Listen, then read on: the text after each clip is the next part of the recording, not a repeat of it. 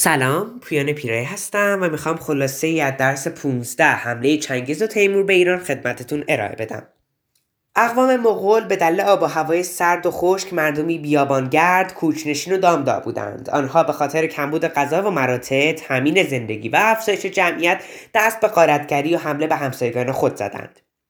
در اوایل قومهای مغول پراکنده بودند. اما رهبر یکی از اقوام به نام چنگیز مغول همه را با یکدیگر متحد کرد و قوانین مغول را با نام یاسای چنگیزی تدوین کرد که در آن اگر شهری مقابله می‌کرد مجازاتش مرگ و قتل عام مردمش بود. مغولان پس از اتحاد اولین کشوری که به آن حمله کردند چین بود و شهر پکن را مورد تاخت و تاز قرار دادند و تا غرب مغولستان پیش رفتند.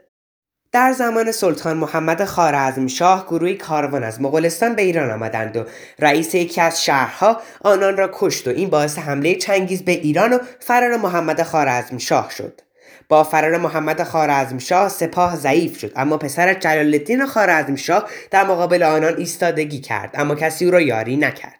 از نتایج حمله مغولان به ایران می‌توان به از بین رفتن کشاورزی ویرانی شهرها و مدارس و مساجد و کتابخانه ها کشته شدن ایرانیان و غیره و اسیر شدن آنان اشاره کرد. نوه چنگیز خلاکو خان فتوحات او را تکمیل و پس از نابودی خلیفه عباسی سلسله ایلخانان را تأسیس کرد که 80 سال حکومت کرد.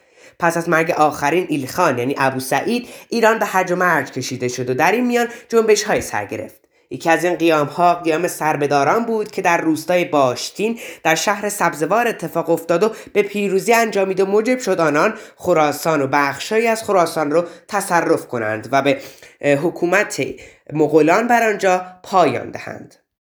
در اوایل قرن هشتم هجری تیمور گورکانی فاتح مشهور از شمال شرقی به ایران حمله کرد و امپراتوری تیموریان را پس از فتح ایران بنا کرد.